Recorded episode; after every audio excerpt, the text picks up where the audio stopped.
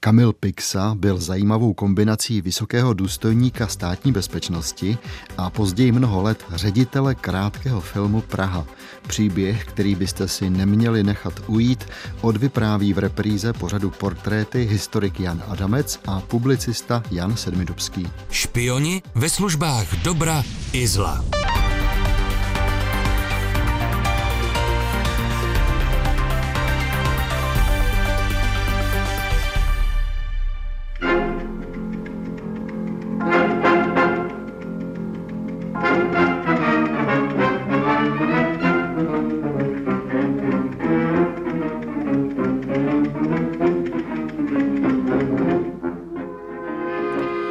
Připravme se na nejhorší. Skoro tak by se chtělo začít dnešní portréty. Přesto vás při poslechu vítá Jana Sedmidubský. Náš dnešní hrdina opravdu nebude příklad hodný následování, i když i v jeho životě by se našly pozitivní momenty. Jeho příběh je možná svědectvím o tom, že zlo může jako vedlejší efekt způsobit i nějaké to procento dobra. Tím ovšem nepřestává být zlem. Muž, o kterém bude dnes řeč, měl za sebou opravdu pestrou minulost a nelze se zbavit dojmu, že mu to v zásadě nevadilo, že byl prostě dobrodružná povaha. Přesto v jeho mladých letech převládla tragédie, na kterou nemohl mít žádný vliv a možná to bylo jediné období v životě, kdy byl opravdu bezmocný. Ve studiu vítám historika Jana Adamce. Dobrý večer, Honzo. Dobrý večer. Kdy se poprvé setkal se jménem Kamil Pixa a co tě na tom člověku jaksi na první pohled zaujalo? Já jsem se s tím jménem setkával v takových dvou oddělených proudech. Nejdřív jako jsem o něm slýchával jako o velmi barvitém a zajímavém řediteli krátkého filmu a pak vedle toho eh, jako o takové zvláštní postavě eh, v tom, v tom prvotním období eh, státní bezpečnosti a vůbec letech po roce 48. A až pak najednou se mi to slilo vlastně v jednu postavu a uvědomil jsem si, jak ta postava je výjimečná nebo svým způsobem zvláštní v, v těch jednotlivých životopisech, třeba těch činovníků STB i těch kulturních pracovníků po roce 1968. Takže my dneska budeme mít prazvláštní čest se zabývat člověkem, který se pohyboval mezi eh, tajnou policií a uměním. Taky on se proslavil v úvozovkách výrokem výslech je umění. Ano, on, to už byla taková zpětná retrospekce, kdy se na to, kdy se na to díval ale je to opravdu zvláštní postava, ale na druhou stranu to ukazuje, uh, ukazuje jakým způsobem se eh, STB pokoušela infiltrovat i ostatní okruhy společnosti, že to nebylo jenom pomocí informátorů nebo pomocí odposlechů, ale i přímým jakoby dosazováním svých lidí nebo lidí, kteří sice už jakoby v STB nepracovali, ale měli na STB důležité kontakty. A důležité aspekty eh, ekonomiky, hospodářství, kultury, politiky ovládali i takto. Kamil Pixa se narodil v roce 1923 v Dobřanech u Plzně a jeden z paradoxů jeho života je, že tedy budoucí velká opora komunistické státní bezpečnosti, pocházel z rodiny sociálních demokratů. Co byli jeho rodiče profesně? Eh, otec Jaroslav Pixa, mimochodem také velmi zajímavá, zajímavá osobnost, byl, eh, byl úředníkem a pak eh, během války působil v odboji a na rozdíl od své manželky Milady Pixové, která byla původem dělnice a pak byla v domácnosti, tak na rozdíl od té, od té své ženy se vyhnul zatčení a působil pak celou válku v ilegalitě. Mluvíme o válce druhé? Ano, mluvíme o válce druhé. To znamená, celá ta rodina vlastně úzce spolupracovali s tím komunistickým odbojem už od roku 1939-40 a, a mimochodem v jejich bytě se ukrýval i proslulý e, člen ilegálního e, ústředního výboru KSČ Jan Zika. V každém případě jenom pro pořádek Pixovi se v 30. letech přestěhovali z těch Dobřan do Prahy. Syn Kamil začal chodit na reálné gymnázium, ale tu školu nedokončil. A vlastně to začalo všechno právě tím, že do bytu Pixových byl přiveden člen ilegálního ústředního výboru KSČ Jan Zika. Tohle to se odehrálo v roce 1940. Byli Pixovi, včetně syna Kamila, tehdy papírovými komunisty už členy strany? Nebyli, byli to sociální demokraté ale ty vazby během války se velmi zblížily. Tam zase je, je, je, potřeba, je potřeba si uvědomit, že tam nebylo nějaké velké, že ty ideologické rozdíly se setřely a ten společný nepřítel, to znamená fašisté a nacisté, je zblížili, takže v tomhle ohledu museli spolupracovat. Tak pojďme dál. Milada Pixová, matka Kamila Pixy, byla v červenci 42 za Heidrichiády zatčena a uvězněna v Terezíně a po dvou letech tam byla popravena bez soudu. A její syn Kamil se po neúspěšném skrývání nakonec dostal v Jižních Čechách do rukou gestapa a šel do koncentračního tábora. Nejprve také Terezín. Co bylo potom? On tam samozřejmě nezůstal celou válku.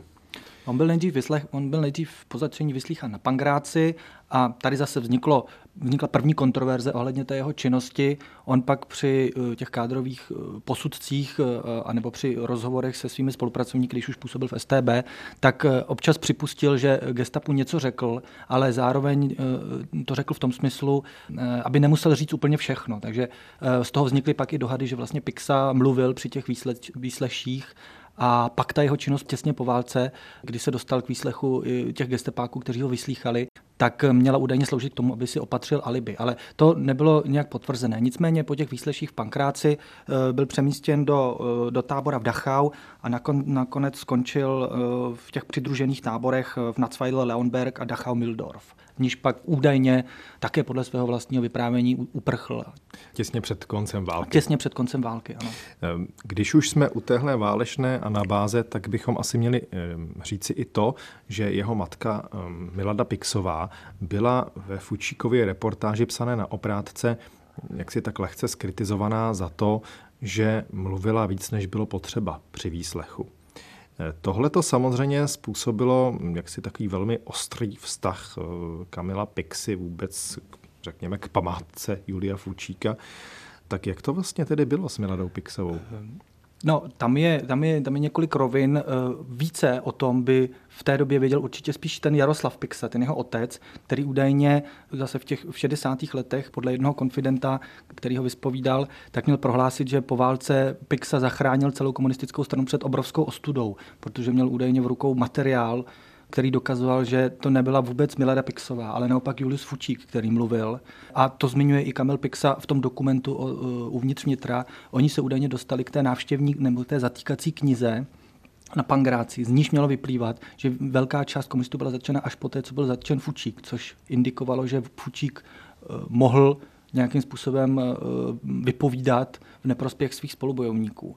Nicméně, eh, nicméně byl, to v podstatě, byl to v podstatě pak celoživotní boj klanu Pixů proti Fučíkovcům a vůbec zastáncům toho, eh, zastáncům toho mýtu. A eh, bylo to i velké trauma v rodině, zvlášť pro Kamila. Evidentně svoji matku měl velmi rád, velmi ji miloval a ta její smrt ho velmi zasáhla. O to víc pak ho zasáhlo i to očerňování, nebo ta snaha nějakým způsobem překrucovat to, jak on to viděl. Když pak Kamil Pixa se vrátil po osvobození do Prahy, tak se vlastně i prostřednictvím svého otce zapojil okamžitě do práce na ministerstvu. Můžeš nějak konkretizovat, co to vlastně bylo? Protože on až do roku 1948 byl vlastně papírově úředníkem, nikoli v policistou, nebo jak to nazvat. Po roce 1945 se začínali v rámci bezpečnostní vytvářet i takzvané uh, složky státní policie, nebo takové zárodky. Jedním z nich byl i ten zemský odbor bezpečnosti, na kterém působil uh, otec Jaroslav Pixa a ten vlastně přivedl Kamila Pixu uh, do těchto struktur a tam pak Kamil Pixa začal, um, začal působit. Eh, zase bych tady upozornil na toho otce, který měl velmi silné postavení v té době, právě díky své ilegalitě a tomu svému postoji během války. A díky svému otci se právě Kamil Pixa dostal eh, k téhleté práci, začal vyslýchat eh, řadu zatčených, mezi jinými začal vyslýchat i ty bývalé gestapáky, bývalé členy eh, Psychreitsdienstu, a začal si vlastně osvojovat tu, osvojovat tu práci v bezpečnosti v kontrarozvědce. Je pravda, že se tedy dostal i k výslechu onoho známého komisaře Böhma. Ano, říká se to, měl, to, měl ho údajně vyslýchat a pak, když se proti Pixovi sbíral materiál, tak to mělo údajně sloužit k tomu, že si u Bema opatřil alibi ve smyslu, že při těch výsleších na Pangráci v tom roce 42 nemluvil, že se choval hrdině a že nedošlo k nějakému porušení té eh, konspirativní eh, práce. A tyto výslechy poválečné se tedy vlastně děly v rámci jakési, řekněme, denacifikace po Česku. Eh, odehrálo se to tedy ještě před únorem 48, nepletu se, a odehrávalo se to eh, na té takzvané komisi pro vnitřní národní bezpečnost při Zemském národním výboru v ano. Praze. Ale eh, tahle ta komise pro vnitřní národní bezpečnost, byla to podle tvého názoru, jaksi, byl to jakýsi zárodek té budoucí STB už? Dá se to tak nazvat? Ano, je to v podstatě zárodek takzvaného politického spravodajství nebo politické policie.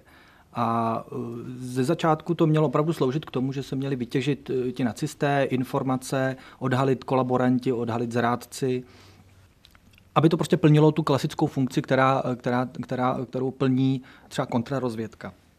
Ovšem po Nicméně... únoru kontrarozvědka už vlastně není kontrarozvědkou, protože ta má sloužit v demokratických státech prostě pro obranu státu a řekněme práv jeho občanů. Tady to tak nebylo. Nicméně ono už to začalo po tom roce 45, jak komunisté postupně infiltrovali tyhle ty bezpečnostní složky. Nejlépe to bylo vidět třeba na obraném spravodajství, což byla vojenská kontrarozvědka, kterou infiltrovali a tam vládl Bedřich Rajcin.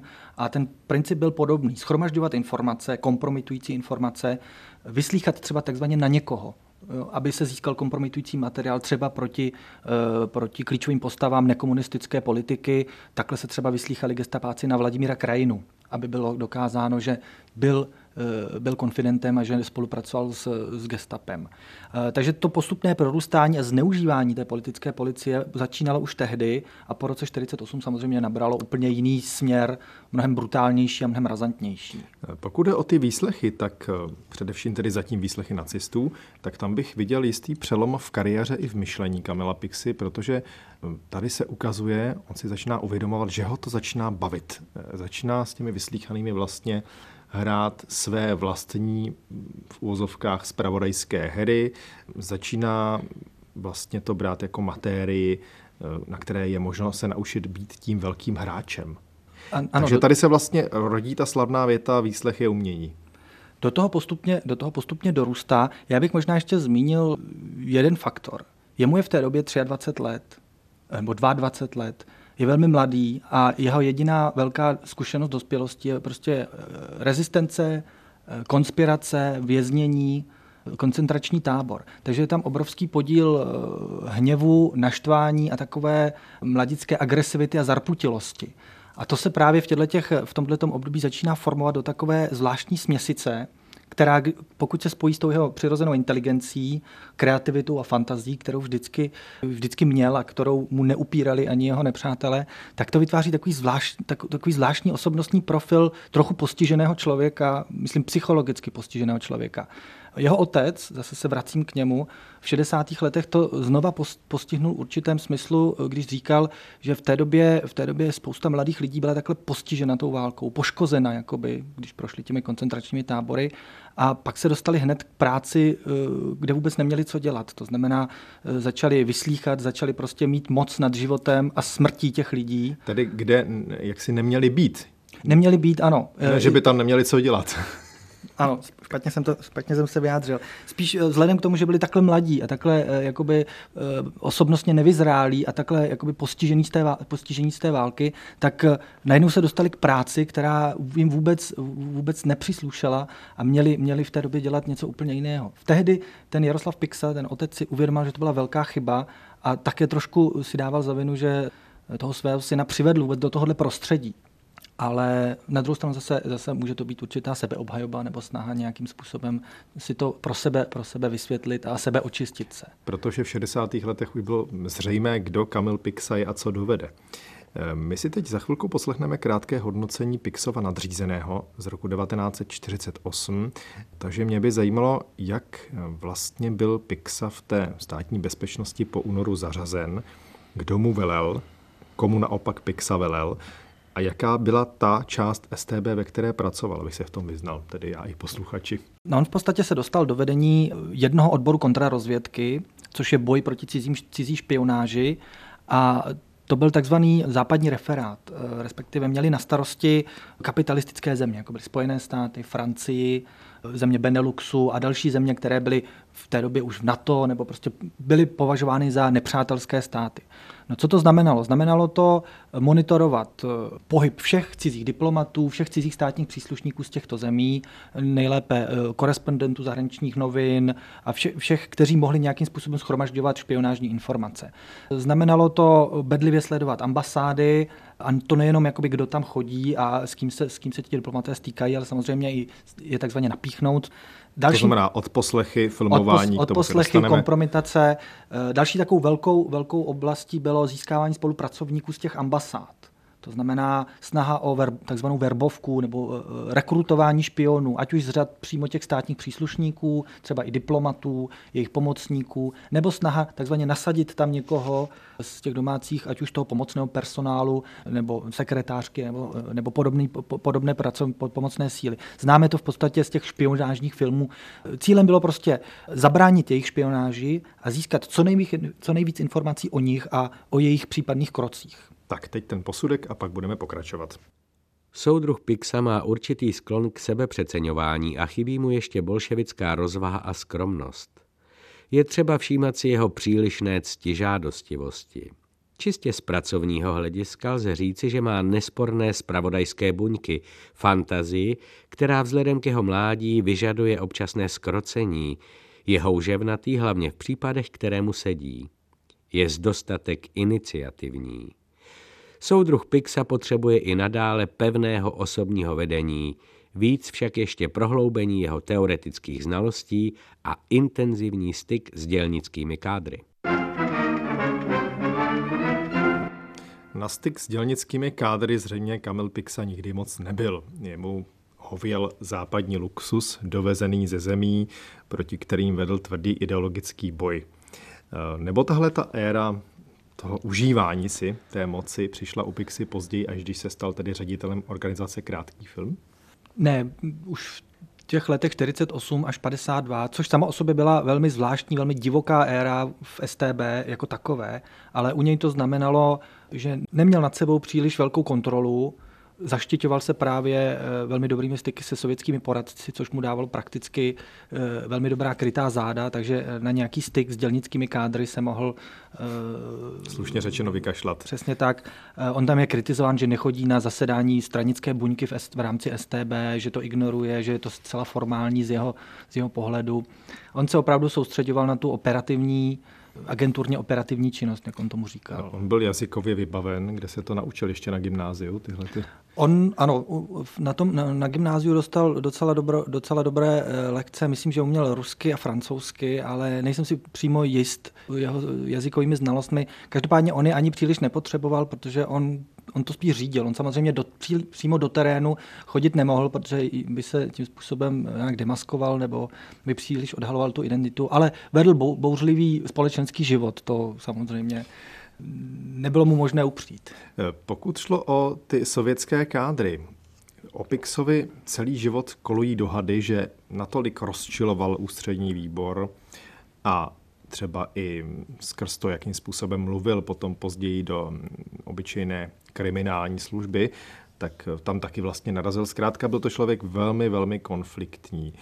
A musel mít nějaké mimořádné krytí, jinak by zkrátka byl dávno zlikvidován. Tak se ptám, je možné o Pixovi říct, že byl agentem KGB nebo že měl velmi úzké styky na NKVD či KGB. Jak, jak tohle hmm. vysvětlit? Lze to vůbec rozkrýt po těch letech? Určitě měl velmi dobré kontakty na sovětské poradce v rámci STB. Kde je získal? Uh, no, tam samozřejmě, samozřejmě Sověti měli nasazen, nasazeno spoustu poradců v těch silových rezortech, v obraně, ve vnitru. Čili a, dovedl se s nimi kamarádit. Tak. A když si čtete jakýkoliv případ z těch na začátku 50. let, musel projít schválením eh, sovětských poradců.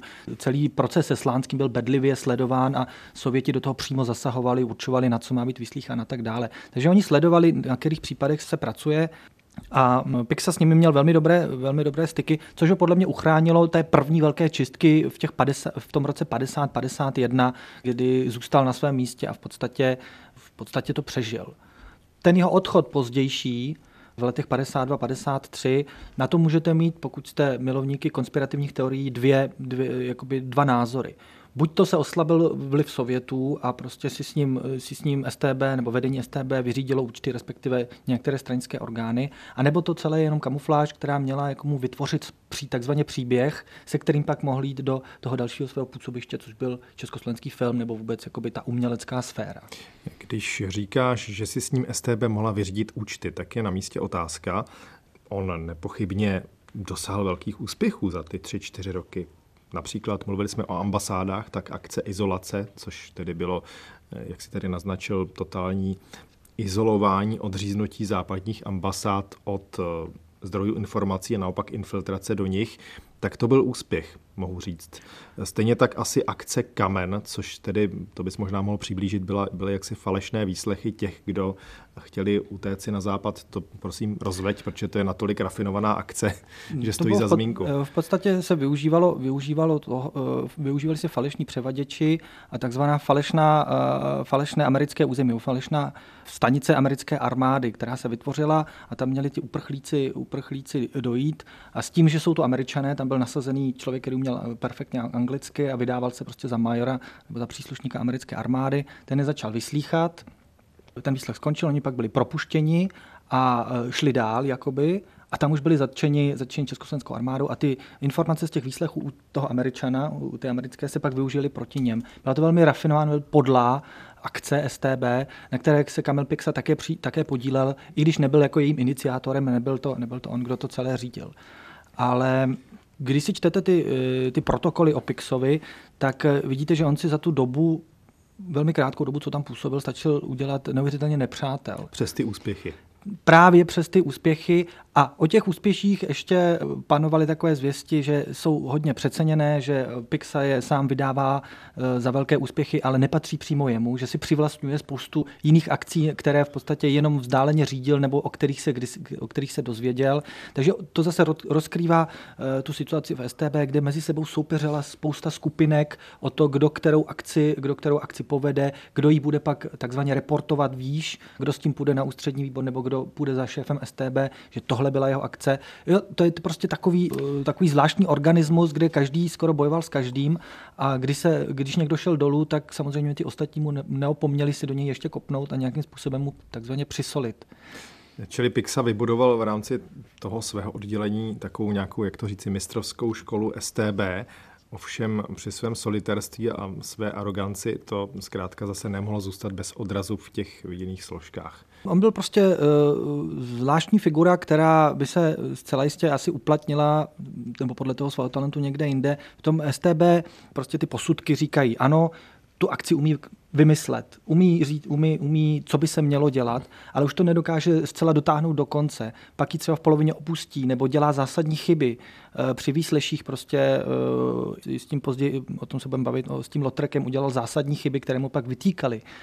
Eh, a zase si musíme připomenout, že je stále neuvěřitelně mladý, je to mladý člověk, kterému není ani 30 let a už má v sobě, už v sobě koncentruje takovou moc a prostě se chová v mnoha ohledech jako spovykovaný puberták, který dostal prostě nej, největší hračky do ruky a může si s nimi dělat, co chce.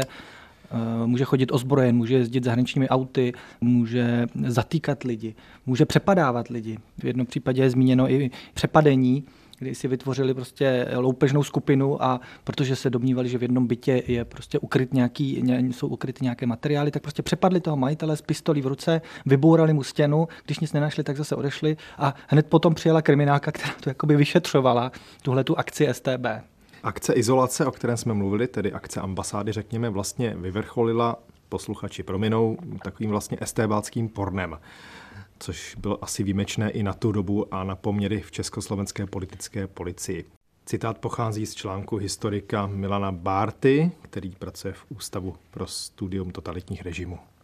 Velitel prvního sektoru velitelství STB Kamil Pixa a jeho oblíbenci dávali příkazy orgánům, aby z nočních podniků přiváděli do kanceláří akce izolace hezké mladé dívky, se kterými potom dělali výslechy a získávali je ke spolupráci jako prostitutky. Úkolem těchto dívek bylo zlákat zaměstnance či diplomaty kapitalistických ambasád k intimním stykům, které měly být nafilmovány a získané materiály použity k vydírání. V několika případech byly tyto filmy skutečně natočeny, ukázaly se však při použití jako neefektivní. Kamilem Pixou a spol však byly přesto velmi kladně hodnoceny jako nové metody. Tyto filmy si uvedení náčelníci, včetně náčelníků odboru, pouštěli se sovětským poradcem v kanceláři. Posloucháte skutečné příběhy agentů ve službách režimů dobrých i zlých. Najdete je také na webu plus.rozhlas.cz a v aplikaci Můj rozhlas. Takže cynicky řečeno, eh, zkušenosti s filmem Kamil Pixa měl a měl tedy dobrou kvalifikaci jednoho dne usednout do křesla ředitele krátkého filmu.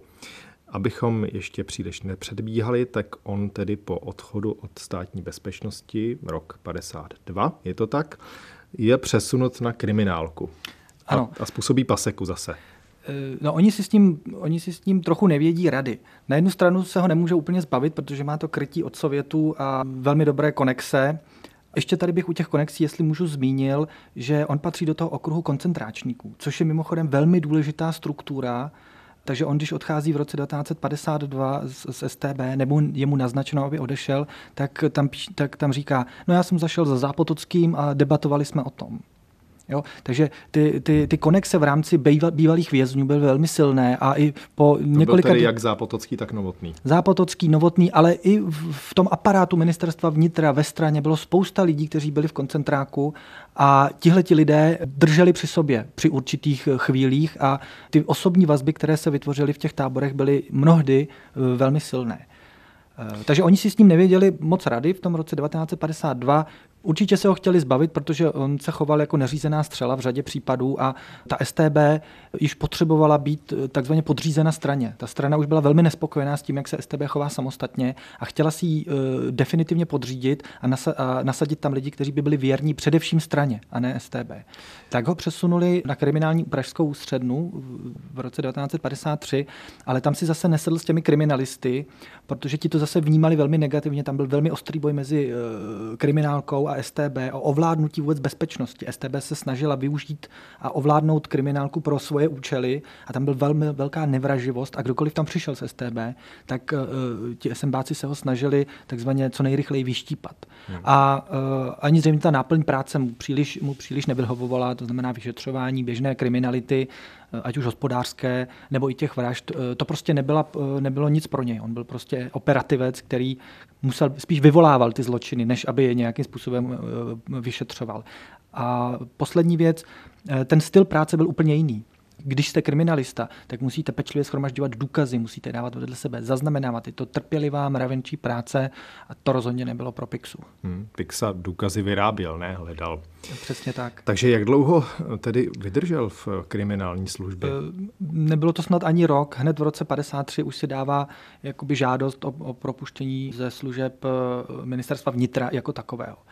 Tady ovšem je velká otázka, co to vlastně znamenalo, to propuštění a On vlastně poté v 50. a 60. letech nejdříve působí jakoby takzvaný ideový, působí ideový. v československém státním filmu, tvoří ideové náměty a je takovým odborným poradcem z hlediska bezpečnostní problematiky, což samozřejmě je velmi dobré krytí pro to, aby tam mohl působit a aby tam mohl sbírat informace, případně verbovat agenty.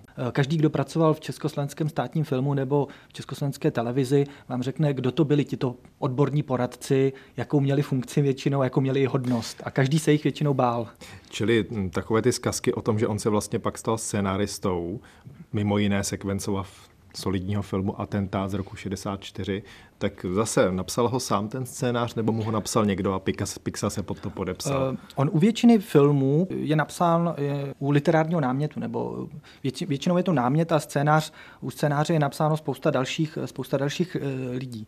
Podle mého názoru on tam působil jako zdroj námětu, samozřejmě měl nějakou praxi, měl nějaké zkušenosti, jak to v té STB chodí i s tou takzvaně bezpečnostní problematikou a zároveň podle mě i do, trochu dohlížel na to, aby ty filmy měly správné vyznění. Když už jsme třeba u toho atentátu z roku 1964, Eh, to je film, který je eh, na první pohled velmi dobře udělaný. To řemeslo je tam nespochybnitelné, je to krásná rekonstrukce, ale ideově, kdybychom to takzvaně měli hodnotit tedy, z tého pohledu. Pardon, jenom suvka pro ty, kdo by nevěděli, atentát na Reinharda Heydricha, tedy sekvenců film. Ano.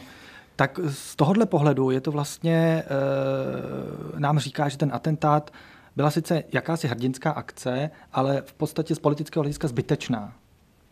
A je to v tom tónu té komunistické propagandy nebo té komunistické historiografie, která ten atentát odsuzovala, že to, bylo, že to způsobilo zbytečné krve prolití, že to ničemu neposloužilo, že to byla prostě akce Benešovského odboje, kterým se chtěl ten odboj zviditelnit v Londýně bez ohledu na to, aby bral ohled na to, co se bude dít doma.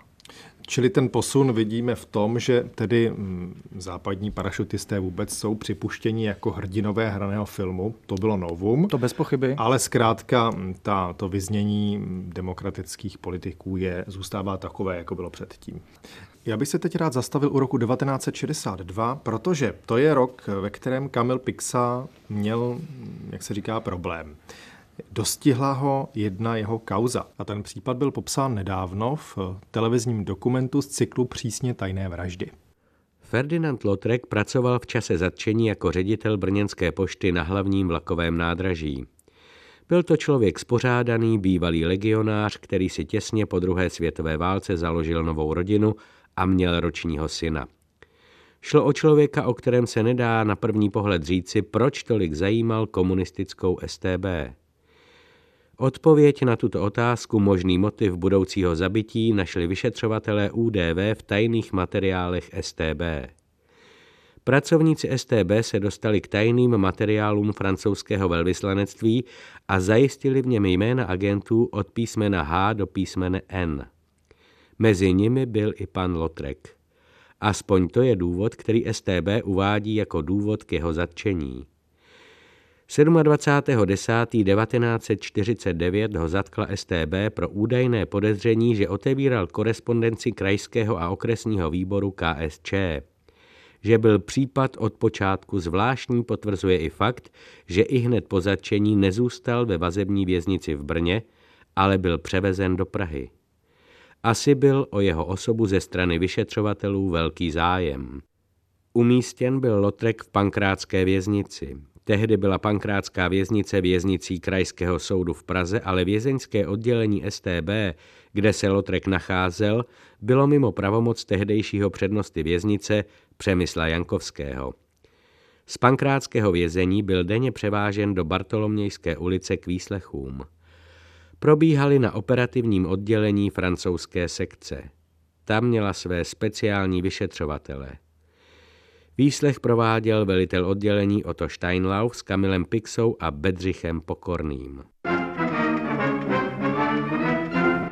Tak tedy, my jsme se teď vrátili o dobrých 13 let zpátky do roku 1949 k jednomu případu, kdy ředitel brněnské pošty byl prakticky umučen na Pixově oddělení. S tím, že toho výslechu se Kamil Pixa zúčastnil. Nevíme v jaké míře. Dá se říci, že tady Pixa vlastně flagrantně porušil i ta nepsaná pravidla STB, protože narazil na člověka, který se odmítl přiznat, i když možná mohl být francouzským agentem. A pak nastal problém, protože takového člověka bylo nutno se zbavit? Nepsaná pravidla STB. Zajímavé, co to, co to, co, co to vlastně mohlo být? Já nevím, tam se. Pixa, Pixa eh, správně v těch svých, i v těch svých výsleších z roku 62 říkal, že byl rok 49 což byla doba, kdy ta STB byla opravdu utržená z řetězu a mohla si dělat v podstatě, co chtěla s těmi takzvaně nepřáteli státu. No a to mohl i on a dělal to. Ale on to dělal už v tom roce 45 údajně s těmi gestapáky nejednal v rukavičkách a nebyl to žádný výslech, eh, výslech u čaje. Takže eh, Kamil Pixa v tomhle měl zkušenost a nebylo to, nebylo to ničím ojedinělé, že by, že by se nepoužívalo, nepoužívalo fyzické násilí při snaze dostat z těch obviněných, obviněných přiznání nebo nějaké informace. Eh, otázka je, on si to Pixa přehazoval s tou vězeňskou zprávou, kdo za to vlastně, kdo za to vlastně mohl, ale faktem je, že podle těch eh, dokumentů on vydal rozkazy k tomu, že má být, má být v separaci, nemá mu být podávána strava a pak samozřejmě v průběhu těch výslechů v roce 62, kdy, kdy, kdy se ho na to ptali, tak to samozřejmě měnil a vykrucoval se z toho a snažil se z toho nějakým způsobem vylhat případně tu odpovědnost přesunout na tu vězeňskou zprávu nebo na své spolupracovníky. Ale vždycky se bránil tomu, že by, že by používal fyzické násilí, i když v jednom momentě tam píše, že nevylučuje, že mu mohl dát facku nebo takovýhle drobnější, takzvaně drobnější stupeň násilí, ale eh, ti ostatní dosvědčovali, že to byl právě Pixa a kdo nejenom používal fyzické násilí, ale instruoval i ty své podřízené, aby fyzické násilí používali při výsleších. Právě protože bylo nutné získat ty informace a Lotrek byl podle nich klíčem k získání dalších, dalších men, agentů a spolupracovníků, spolupracovníků té francouzské sítě. Podle toho, co tedy o případu Ferdinanda Lotreka víme, tak v podstatě on byl tedy ve vězení prakticky umučen.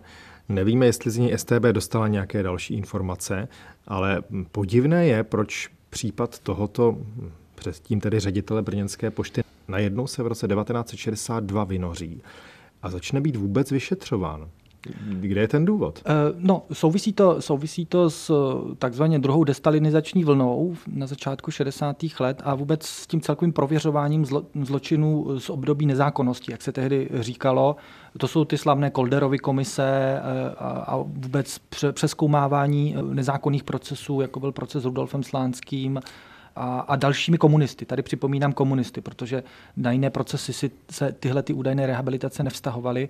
A v souvislosti s tím byli prostě vyslýcháni ti pachatelé, nebo ti údajní pachatelé těch zločinů, především v rámci, v rámci bývalé ST, v rámci STB, a získával se materiál a uvažovalo se o nějakém trestním stíhání, které, ke kterému většinou nedošlo, nebo bylo zastaveno pro nedostatek důkazů, nebo nějakým způsobem to bylo zahráno do autu. Ostatně stejně jako v tomhle případě. Kamil Pixa nebyl za smrt Ferdinanda Lotreka odsouzen.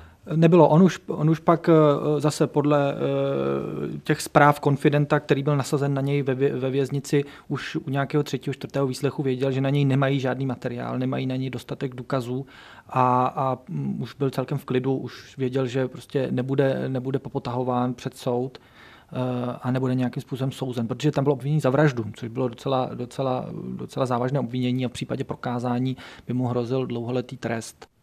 Teď bychom asi mohli tedy udělat časový střih a dostat se až do doby, kdy se stal Kamil Pixa tedy ředitelem krátkého filmu, to znamená nejenom filmu dokumentárního, ale taky studia loutkových filmů a tak dále. Čili začátek normalizace. Ano, to bylo v roce 1970 v tom slavném dokumentu, eh, kdy Jan Fojtík předkládal předsednictvu UVKSČ takzvanou zprávu o situaci v československé kinematografii, tak je tam Pixa jmenován mezi těmi apoštoly normalizace se soudruhy Rybínem, Tomanem a Puršem jako právě ten hlavní normalizátor, který má zajistit eh, návrat eh, té správné ideologie a kontroly strany nad těmihle, těmihle oblastmi. Paradox tak Pixa Toman, Toman na Barandově Pixa v krátkém filmu a ty výsledky jsou dost rozlišné. No, na Pixově je krásně vidět, jak ta eh, komunistická moc fungovala barevně. Tak nebylo to černobílé. Eh, Pixa samozřejmě byl eh, výrazná osobnost, byl loajální ke straně, měl výrazné krytí, co se týče ministerstva vnitra i zahraničních výzvědných služeb, aby jsme to tak řekli ale zároveň soupeřil s mnoha, s mnoha lidmi v rámci toho aparátu. S Millerem na ústředním výboru, s Tomanem na Barandově a z toho krátkého filmu si vybudoval takové mini impérium, v podstatě nedotknutelné, v němž si vytvářel tu svoji vlastní politiku. On v tom krátkém filmu působil už od 60. let, nejdřív byl ředitelem takzvaného propak filmu, což bylo oddělení, které dělalo propagační filmy, dokumentární filmy na zakázku pro různá ministerstva. Jezdil do zahraničí, jezdil natáčet. Sám se v těch 60. letech chlubil, jak natočil dokument o Mali, který pak Antonín Novotný věnoval tomu malískému představiteli a, a chlubil se tím, jak, jak cestuje po Evropě a jaké, jaké má vysoké příjmy a tak dále. Takže on prostě tady nastává jaksi taková ta vžírkovská s odpuštěním éra. Ano, on si, on si pak ještě stěžoval v, v tom vězení v těch 60. letech, že nedostává takzvané tuzexové peníze za promítání jeho filmů protože on nepovažoval za své filmy, ty dokumentární, eh, v zahraničí. A tady si stěžoval, že mu utíkají strašné tisíce a mohl by si žít ještě lépe. V tom vězení, kde čekal na Přesně tak, v tom, v tom roce 1962, kdy byl souzen za vraždu eh, Ferdinanda Lotreka. Mimochodem, když jsme u těch vězeňských anabází, tak eh, Kamil Pixa byl ještě jednou uvězněn a je to taky zajímavá věc. Deset let poté, to znamená v roce 72, Pixa vycestoval nějakou spanělou jízdu do Francie a co se nestalo? Byl zatčen v Paříži. Můžeš to objasnit? Mm, on tam cestoval jako zástupce eh, československého filmu na nějaké jednání s francouzským státním filmem. Byl tam zatčen a na půl dne asi, nebo na, na, na tři čtvrtě dne a pak byl propuštěn. Dodnes je to obestřeno takovým tajemstvím, proč a jaký byl důvod. Pixa sám to zdůvodňoval tak, že ho takzvaně prásknul jeho spolucestující, kterým nebyl nikdo jiný než Ladislav Kachtík, šéf Filmexportu, další takzvaná figura STB nasazená do filmu a do, do toho uměleckého prostředí. Eh, důvod podle mě byl v tom, že francouzská kontrarozvědka ho monitorovala a samozřejmě věděla moc dobře, kdo Pixa je a jaký má podíl na smrti Ferdinanda Lotreka a vůbec o té jeho úloze proti, franc- proti francouzské ambasádě v těch 40. a 50. letech. Takže Pixa samozřejmě měl sice krytí československého státu, ale zároveň ho eh, francouzská kontrarozvědka musela monitorovat. Ale tohle jsou všechno spekulace, které nemůžeme mít ani potvrzené, protože to bychom museli mít záznamy francouzské tajné policie a eh, to samozřejmě k ním přístup není možné získat, aspoň v současné, v současné době. Nicméně on byl zatčen asi eh, na, jeden, eh, na část dne a byla to spíš taková demonstrace, kterou si chtěla Francie eh, nebo francouzské bezpečnostní služby ukázat, že vědí, kdo Pixa je a aby si dával trochu pozor. Ale dá se usuzovat, že od té doby si Pixa na Francii dával skutečně pozor a že tam asi moc nejezdil. On spíš, eh, ta spolupráce krátkého filmu se pak spíš vyvíjela eh, tím klasickým německým směrem, to znamená spoluprací se západněmeckým rozhlasem, televizí, západněmeckými partnery, které pak přinesly velmi výraznou spolupráci v 80. letech na celkem dobrých filmech. Tak to byla jedna věc, kreslené filmy, animované filmy, loutkové filmy.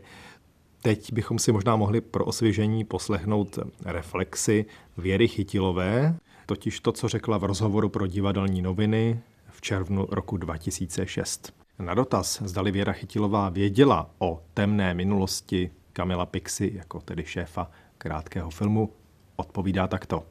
Něco jsem tušila a byla jsem obezřetná.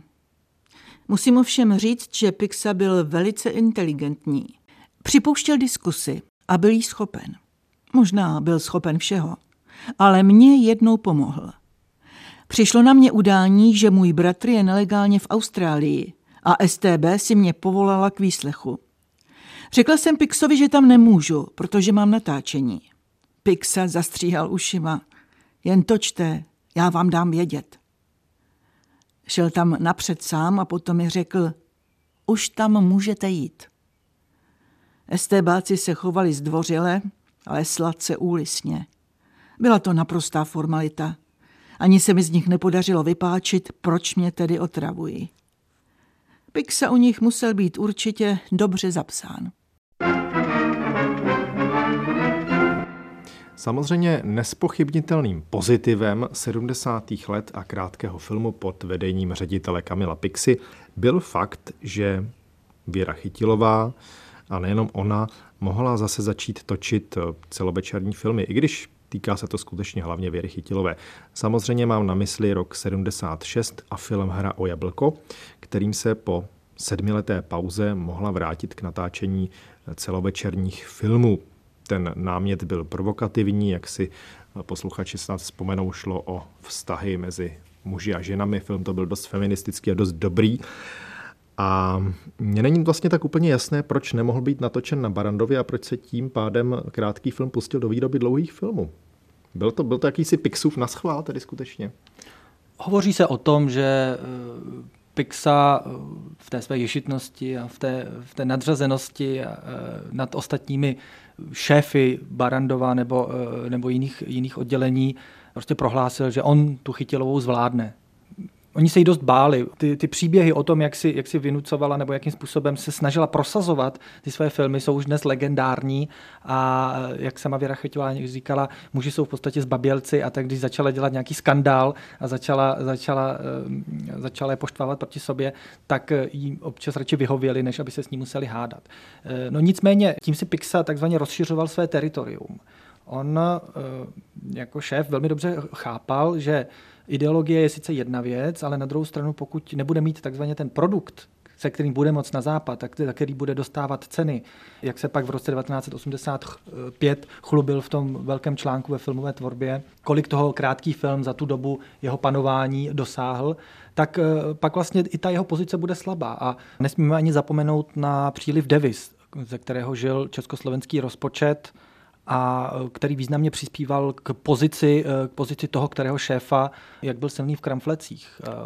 Takže ten, že třeba hra o jablka měla premiéru dokonce na pozim 77 Chicago na filmovém festivalu a nebyl to jediný případ. Takže zkrátka on si řekl, že Chytilová je, řekněme, dobře na západě uplatnitelné zboží. Ideologicky byl ten film v podstatě bez závad, takže proč ne? Byl provokativní, neodpovídal tomu šedivému soci, socialismu, ale na druhou stranu nebylo to, nebyli to rodáci, nebyli to ucho, kteří byli na indexu. Takže v tomhle ohledu on se snažil najít ten kompromis hmm. mezi tím ekonomickým profitem a, a politickou únosností. Ale Případ Věry Chytilové je zase, myslím si, do jisté míry výjimečný, protože stejně tak Drahomíru Vyhanovou Evaldo Šorma nechal Pixa natáčet, ale jenom dokumenty. Ono to záleželo také, i Pixa měl určitou hranici, takže nemohl prosadit všechny a nemohl, ani nechtěl. A vždycky si vybíral, pragmaticky si vybíral, kdo bude výhodný a co bude výhodné pro tu jeho pozici. Další takový jeho výrazný počin byla, byla spolupráce se západními Němci, byly natočeny a on sám napsal spolu, nebo podílel se na scénáři třeba k Malé čarodejnici a pak k tomu legendárnímu krysaři od Jiřího Barty. No a to byla zase kauza, protože krysaře měl původně točit eh, nejprve Evald Schorm, pak Juraj Herz. Oni ovšem začali předělávat Pixův scénář. No, uh, myslím, že ta geneze s tím scénářem ke krysaři dobře ukazuje, jak to asi s těmi scénáři od Kamila Pixy bylo. Že uh, on si tam prosadil nějakou svoji vizi, nebo chtěl, aby se to točilo podle něj, a pak, jak Barta říkal, si to natočil podle svého, a teprve při té finální předváděčce Pixa viděl, že to je natočené úplně jinak, tak to chtěl zase vystříhat a chtěl to zase změnit podle toho svého scénáře, ale už to nestihl. A mám pocit, že takhle to mohlo být i s těmi dalšími scénáři, že on tam sice dal nějakou svoji myšlenku, možná to nějak jakoby do toho začal zasahovat, ale tu samotnou scénaristickou práci musel dělat někdo jiný. Takže eh, film Krysař už zůstal bez Pixových zásahů a to je rok 1986 a než tedy Pixar stačil zásahy své prosadit nebo ten film zkrátka brutálně prostříhat, tak byl odvolán. Ano, byl odvolán. Pro něj, asi, pro něj asi ano. Podle mě to bylo vyvrcholení eh, těch vnitrostranických bojů o ty různé posty a samozřejmě i Pixova pozice nebyla neotřesitelná podle mě prostě v jeho neprospěch vyvážil zase nějaké argumenty, takže byl odvolán a na jeho místo nastoupil eh, mladý, mladý Jakeš. Syn tedy. Syn tedy. Milouše Jakeš. V roce 2008 se tedy podařil režisérovi dokumentárních filmů Josefu Císařovskému snad, můžeme říct husarský kousek, protože natočil s Kamilem Pixou rozhovor, z toho vznikl pak film Uvnitř vnitra. Podívejte se na něj, je na webu České televize, stojí to za zhlédnutí. Už jenom proto, jak Pixa vystupuje, co všechno o sobě řekne takovou tou nonverbální komunikací, jaké sebevědomí a nějaká taková skutečně ďábelská radost z toho, z té reflexe sebe sama tam je. Jak na tebe ten film působí? A konec konců samotný hlavní hrdina.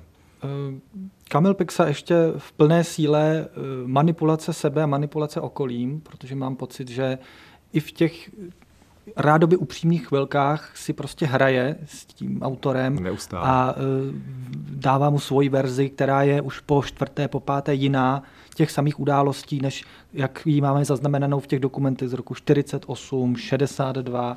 Eh, je to prostě Kamil Pixe, který se přizpůsobuje okamžitě situaci velmi inteligentně, dokáže odhadnout toho spovídajícího. Já mám k tomu k dokumentu trošku výhradu v tom, že eh, tam nebyla přílišná konfrontace, konfrontace s těmi materiály. Až na konci on tam se vlastně nahlíží do té kopie toho spisu Mercedes, což bylo vlastně jako sbírání materiálu na Pixu a komentuje jenom dílčími, dílčími komentáři, ale myslím, že tady by stálo za to mnohem víc eh, se s ním bavit o těch konkrétních dokumentech, ale eh, to je na druhou stranu přístup mě jako historika versus přístup dokumentaristy jako umělce. Kamil Pixa zemřel v roce 2008, bylo mu tedy 85 let. My se rozloučíme reakcí Karla Steigerwalda na císařovského film. Na Pixově osudu visí zlo druhé půlky minulého století v Čechách jako cáry na mrtvole. Od Julia Fučíka přes STB a státní film až po dnešek démonického věkovitého starce, který pozbyl všech zábran. To vše Pixa byl. Velká osobnost velkého zla, obdivující sebe, své temné dějiny ničemi, obdivující svou ničemnou dobu a bolest, hoře, které doba i on rozsévali. Kdo chce pořádně pochopit komunismus, ať Pixu renesančního velekněze zločinu studuje. Své byrokratické pány z STB a UVKSČ převyšoval o sedm intelektů, čehož si na sobě nejvíc cenil. Pachatelé zla nejsou jen primitivní bytosti, jak bychom si přáli. Často oslňují kreativností. Pixa také. Je to černý diamant. Studuj ho a poučíš se. I zlo může být geniální. Ta genialita má jméno. Být bez zábran. Začal zápasem o dobro. Nacisti mu zavraždili matku, sám byl v koncentráku. Po 60 letech vidíš cynickou tvář ďábla až nečeského formátu s peklem za zády. Řekneš si, Pixova cesta je cesta 20. století. Uděláš ale chybu. Málo lidí šlo tak velkým peklem jako on. Za 20. století se neschová. Tolik Karel Steigerwald o Kamilu Pixovi. Na dnešní portrétech se podíleli David Schneider, Markéta Bičovská, já děkuji historiku Janu Adamcovi. Děkuji za pozvání. A spolu s ním se ze studia Českého rozhlasu s vámi, milí posluchači, loučí také Jana Sedmidubský.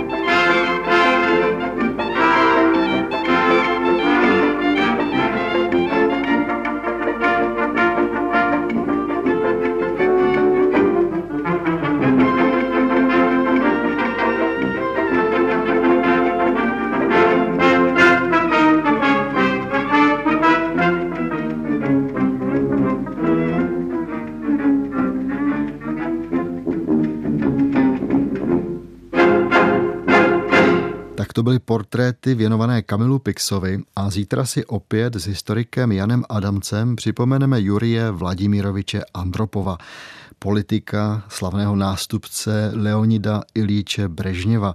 Možná mál se ví o tom, že Jurij Vladimirovič Andropov byl dlouhá léta také šéfem všemocné sovětské tajné policie KGB. Tak o tom všem zítra.